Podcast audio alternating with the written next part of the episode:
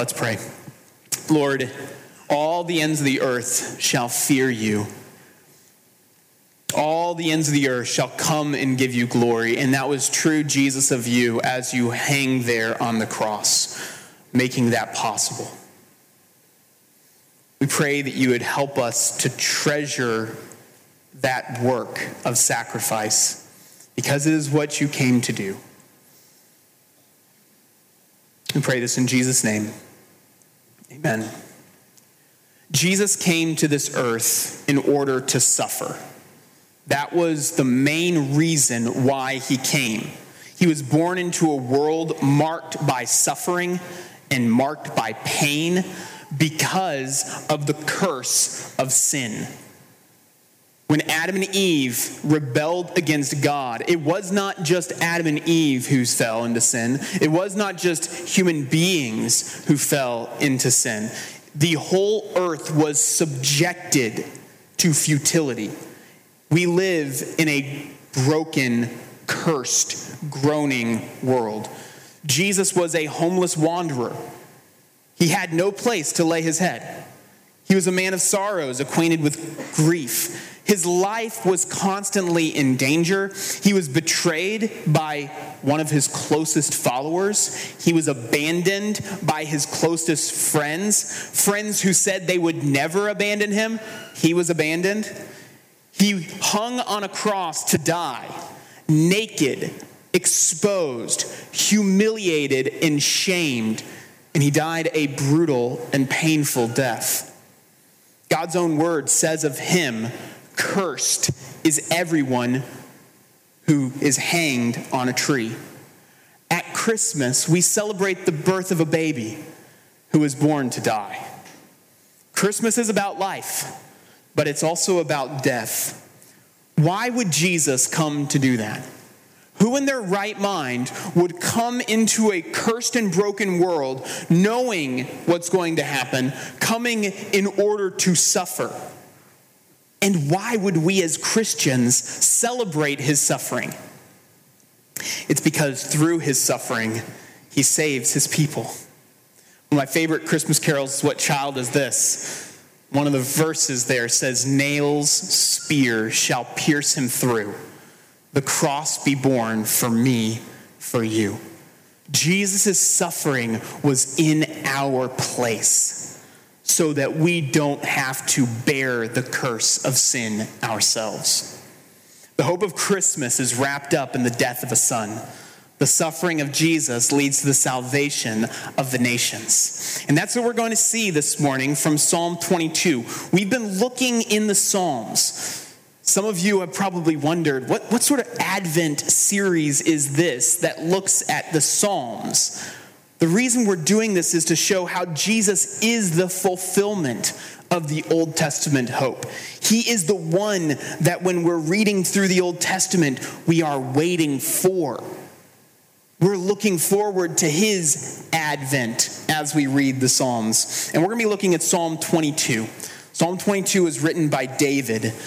And it's talking about David's sufferings and it's pointing forward to the greater David. And as we look at Psalm 22, we're going to be seeing three realities from the psalm.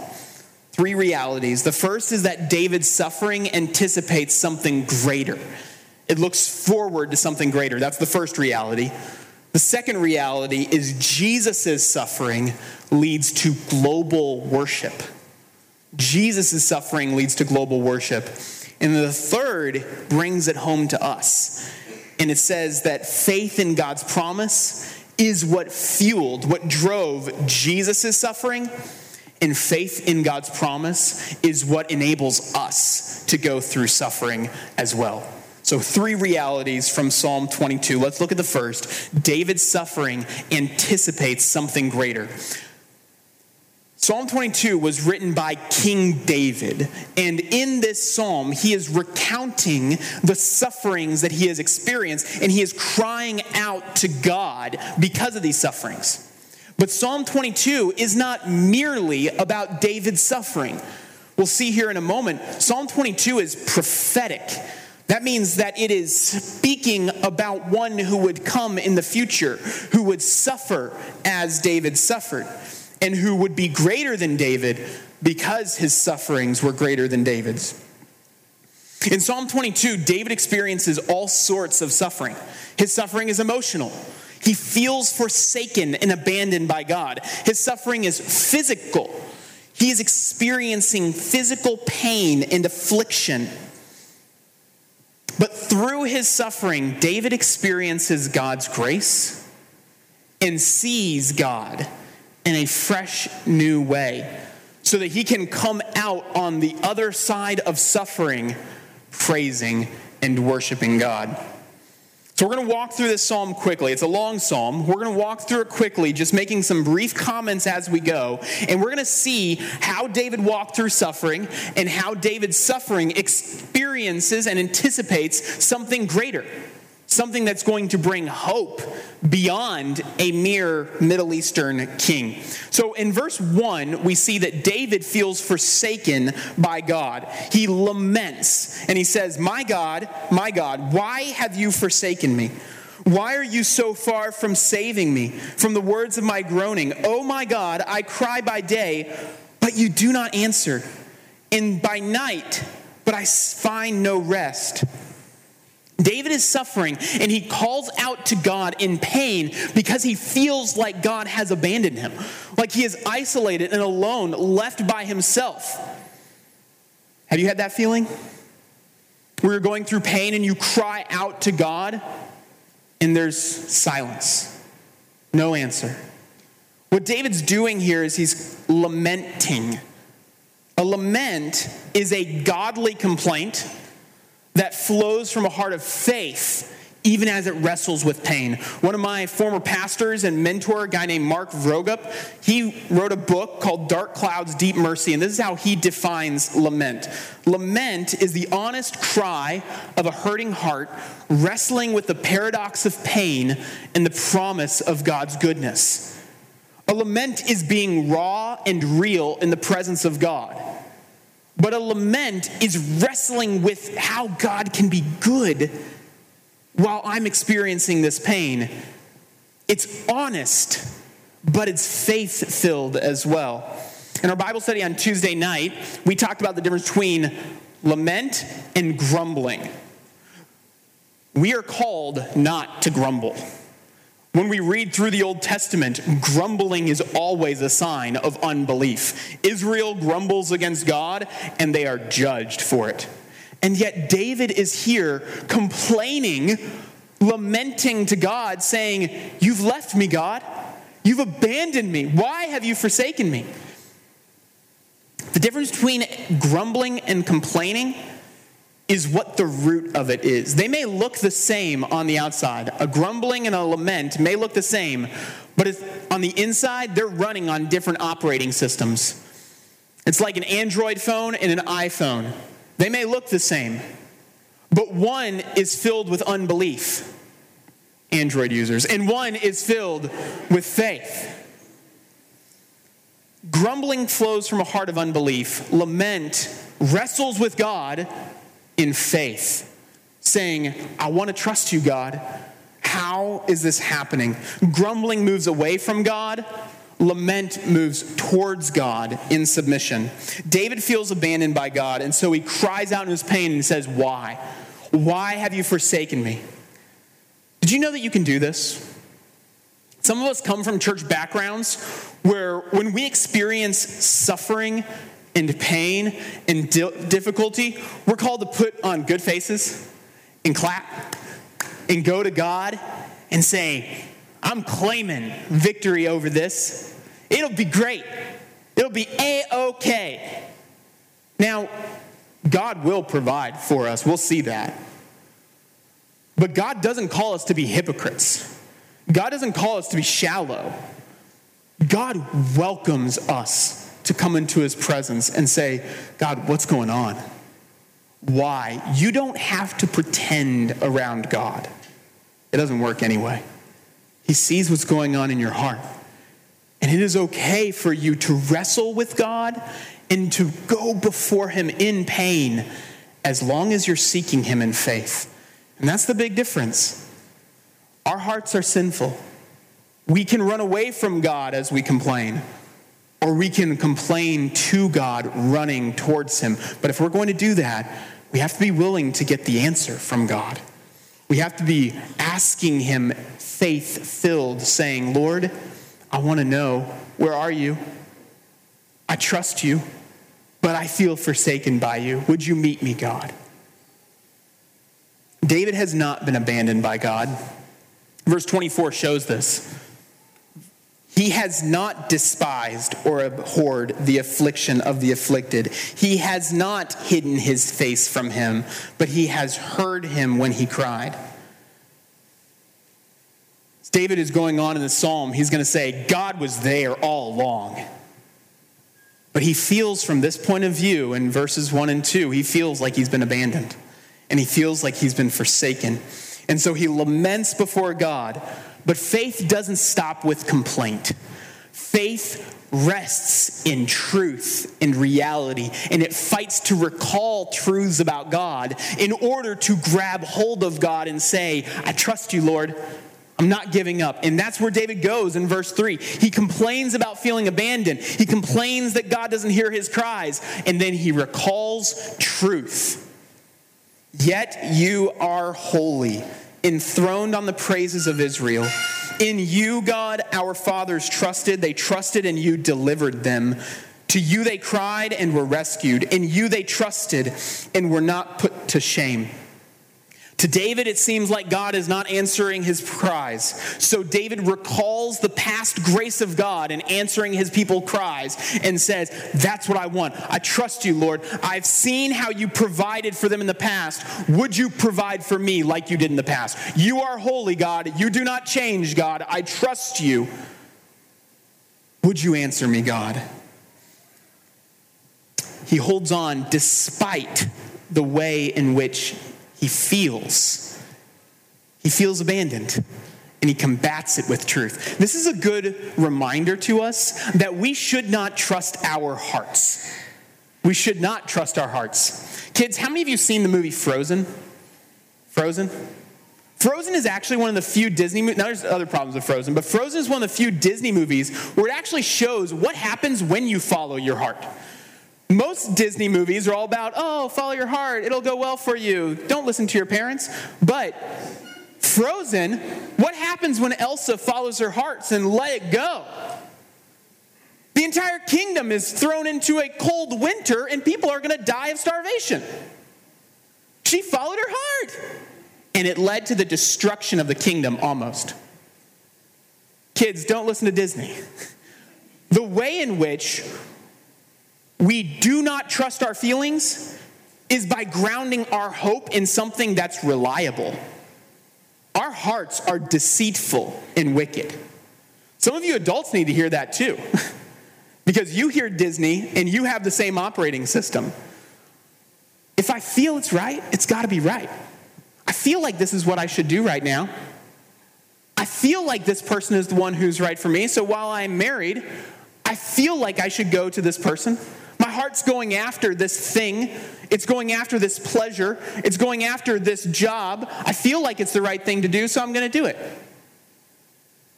The way in which we fight against our hearts, which will deceive us, is by grounding our faith in what will not deceive us, and that is God's word.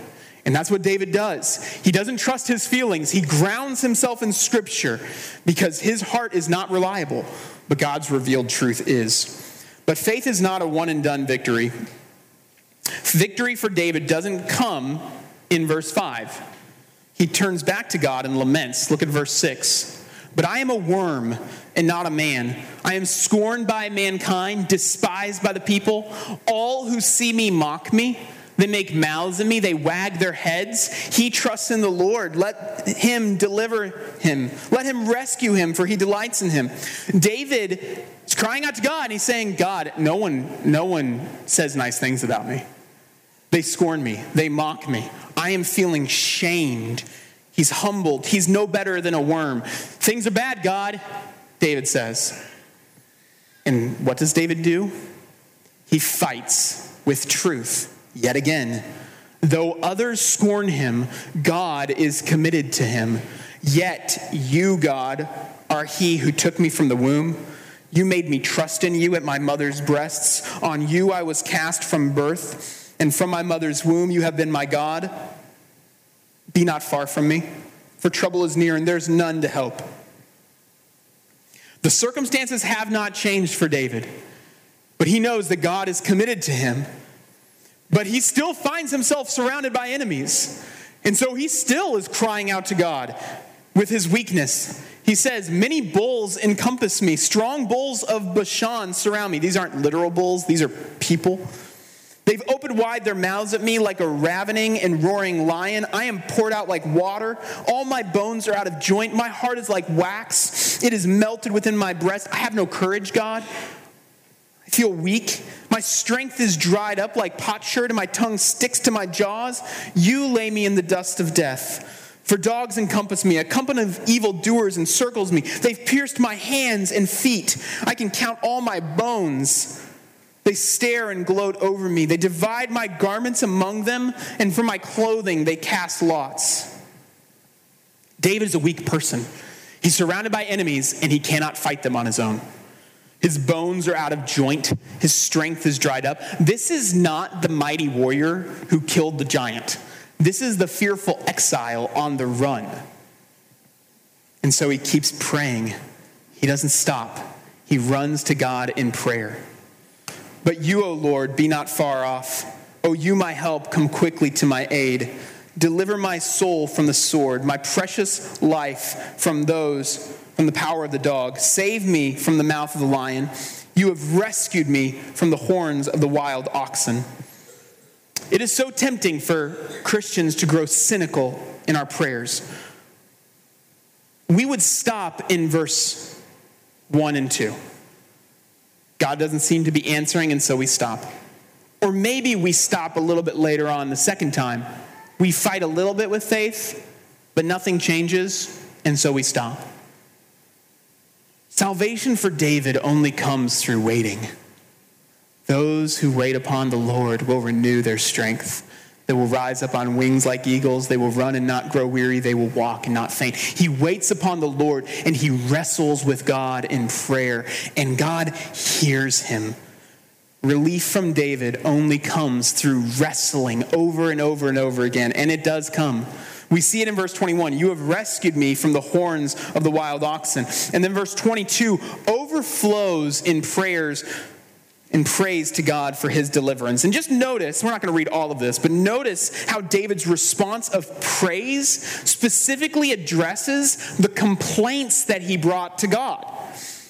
David felt forsaken by God, but God has not hidden his face from them. We already saw that in verse 24. David was publicly mocked and scorned by others, but God publicly praises and honors him. That's verse 25. David's strength was dried up, but God gives him food that satisfies. Verse 26. David, in his pain, claims that God lays him in the dust of death. But look at verse 29. All who go down to the dust, even the one who could not keep himself alive, will bow down in the presence of God. Death is not the end for David. He will be before God. David's suffering anticipates deliverance. But this isn't the only thing that David's suffering anticipates. David's suffering anticipates the coming of the suffering Savior who will bring about salvation for the world. Psalm 22 moves from the rule and reign of a Middle Eastern king over a particular plot of land and it moves to God as the global king who rules over all the nations and who receives worship from the nations. Do you see that in verse 27? All the ends of the earth shall remember and turn to the Lord. All the families of the nations shall worship you, for kingship belongs to the Lord, and he rules over the nations. In a little plot of land in the Middle East, David is suffering. And yet, God is on the throne, ruling over the nations, and he will receive worship from people from every tribe and language and nation. Psalm 22 moves from the view from the earth to the view from heaven, it moves from the present to the future. David is looking beyond himself to the worship of God among the nations that is brought about by the greater David. And this is our second reality that we see Jesus suffering, the greater David's suffering leads to global worship. The path that David walked is the same path that Jesus would walk years later. Psalm 22 is a pointer to Jesus. In fact, every gospel account of the death of Jesus, whether it's Matthew, Mark, Luke, or John, every single gospel account either cites or references this psalm. This psalm is not only about David, it is about Jesus. Just listen to how the Gospel of Mark describes Jesus' crucifixion. And they crucified him, hands and feet were pierced. Psalm 22 16. And divided his garments among them, casting lots for them to decide what each should take. That's Psalm 22 18. They divided my garments and cast lots. And those who passed by derided him, wagging their heads. That's verse 7 of 22. And at the ninth hour, Jesus cried out with a loud voice, Eloi, Eloi, lama sabachthani, which means, My God, my God, why have you forsaken me? That's Psalm 22, verse 1. The death of Jesus is wrapped up in Psalm 22. And what that means is that when Jesus cries out, My God, my God, why have you forsaken me? He knows where it's going. He knows that I have not been forsaken by God. This is not the end. And what he is doing is he is embodying as the suffering servant every suffering that the righteous experience in pointing to the vindication that will come at his resurrection. David's suffering in Psalm 22 is often metaphorical. David's hands and feet probably weren't pierced. Right? His strength was not actually a potsherd Jesus' suffering was literal. David's suffering was limited. Jesus' suffering was bearing the full weight of curse. No one has suffered like Jesus.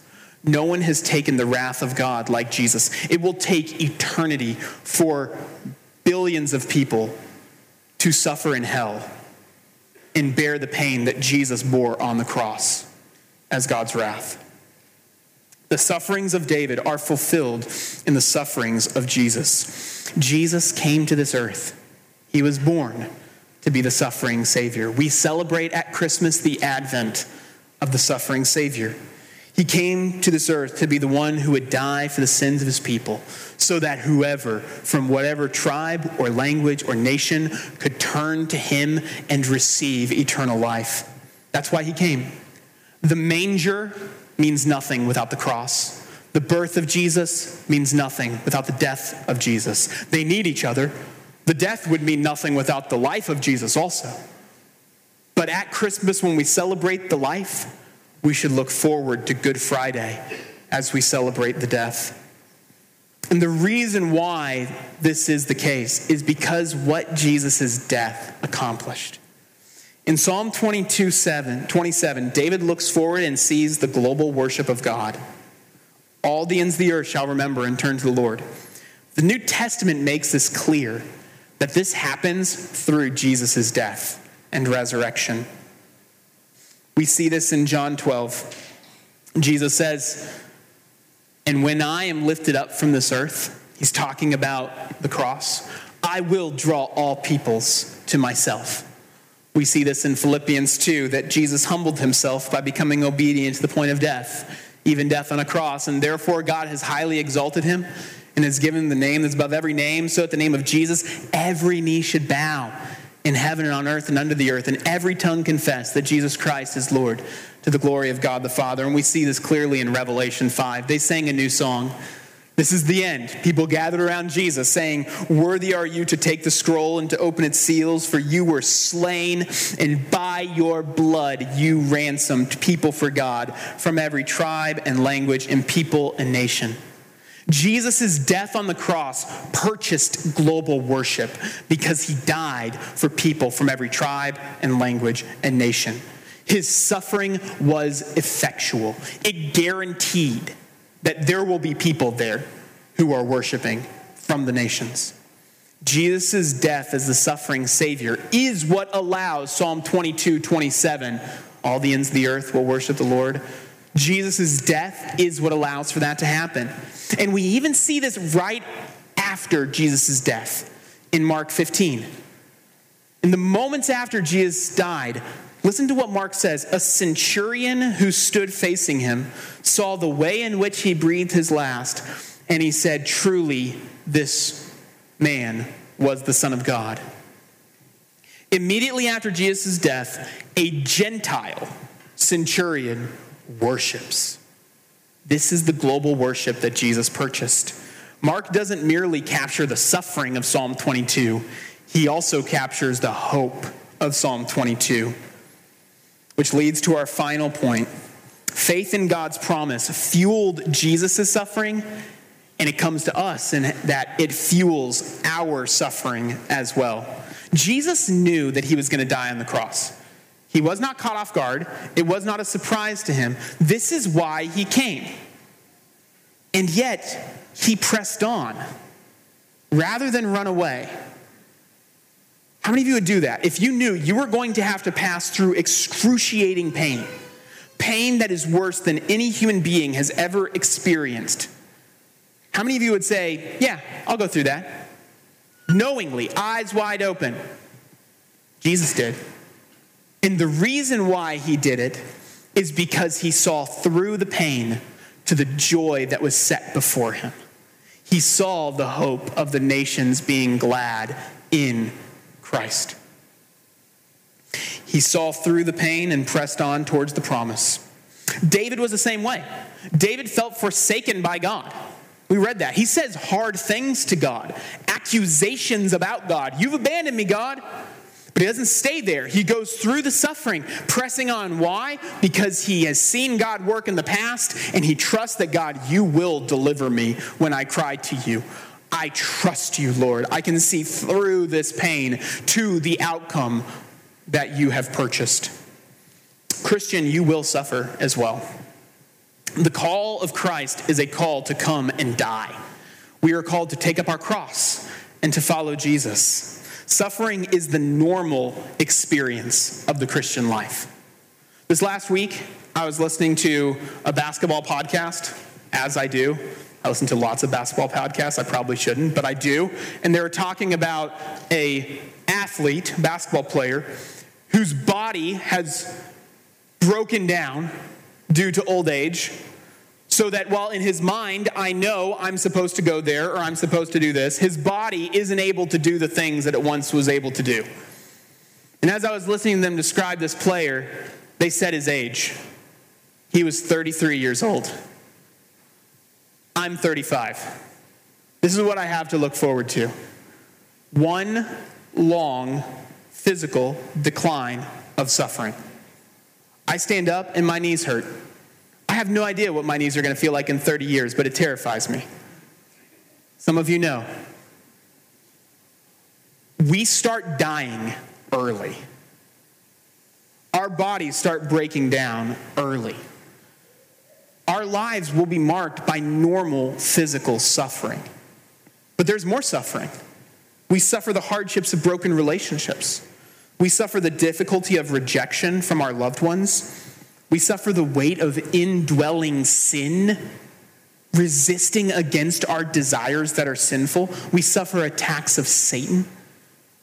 We suffer persecution. Suffering is the normal experience of the Christian life. And the Bible makes it clear if you do not suffer with Christ, you will not be glorified with Christ, which means you and I need to know how to suffer well how do we get through this so that when suffering in our life comes, we don't throw everything away and say, That's it, I'm going to follow another God who won't make me suffer. I'm going to abandon everything. How do we embrace suffering knowing it's coming? How are you going to endure when you hear the news from the doctor that you've had a miscarriage? How are you going to press on when your child abandons the faith? How are you going to endure when you're fired from your job? Or just experience the daily discouragements that come every day. I mean, there were times this past week alone where I felt so discouraged just by normal life. How are you going to endure?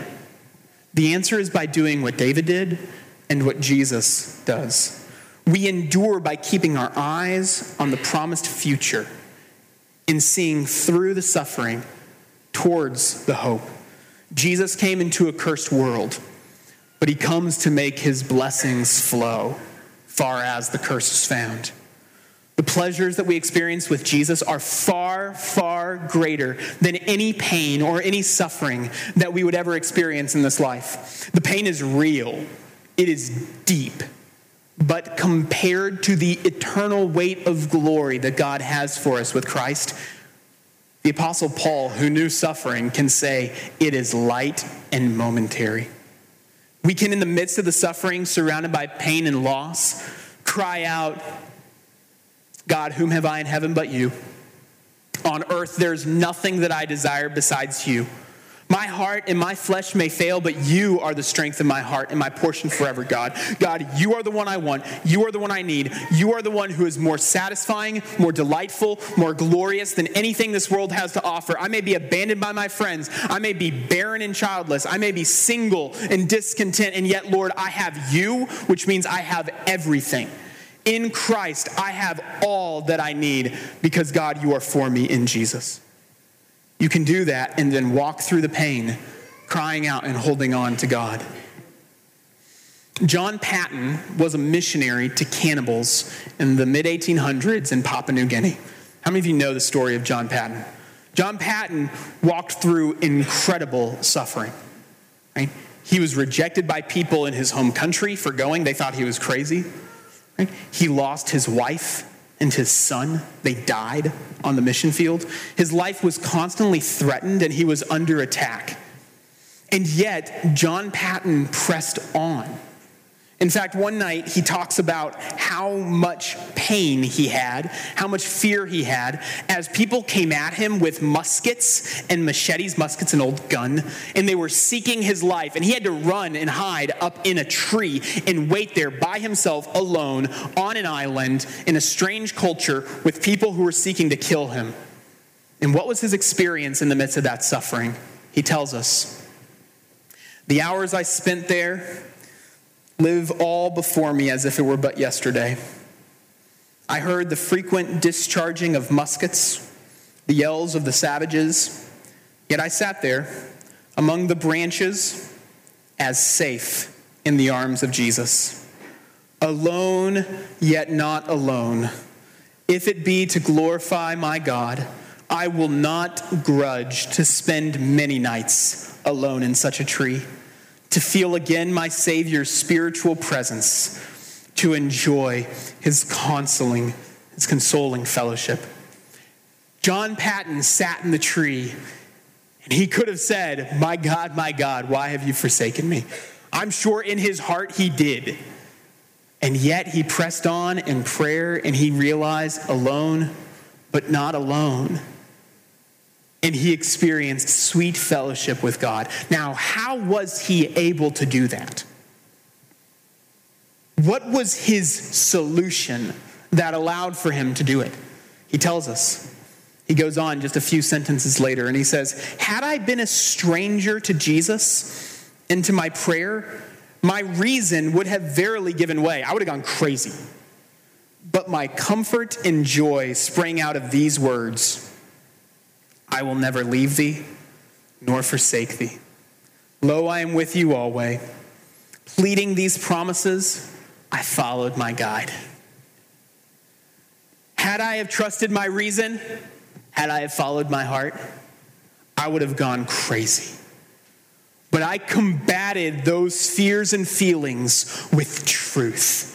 And I said, My God has said that I will never leave you nor forsake you. And that means when you are in a tree surrounded by people who are seeking your life, I am with you always in Papua New Guinea and beyond. The promises of God enabled Paton to suffer. And in fact, his faith in God's future grace and the good that God had for him actually allowed for him to say, I'd do it again. I would be willing to spend many a night in a tree to experience God in that way. Having tasted and seen the Lord is good, Paton says, God, you are faithful. Would you be able to say that? If you have tasted the goodness of God that comes to us in Christ, then you can. It takes faith and it takes the power of the Spirit, but you will be able to say, God, You are better than any of thing I can experience in this life. The curse is real this Christmas, and the suffering that results is painful.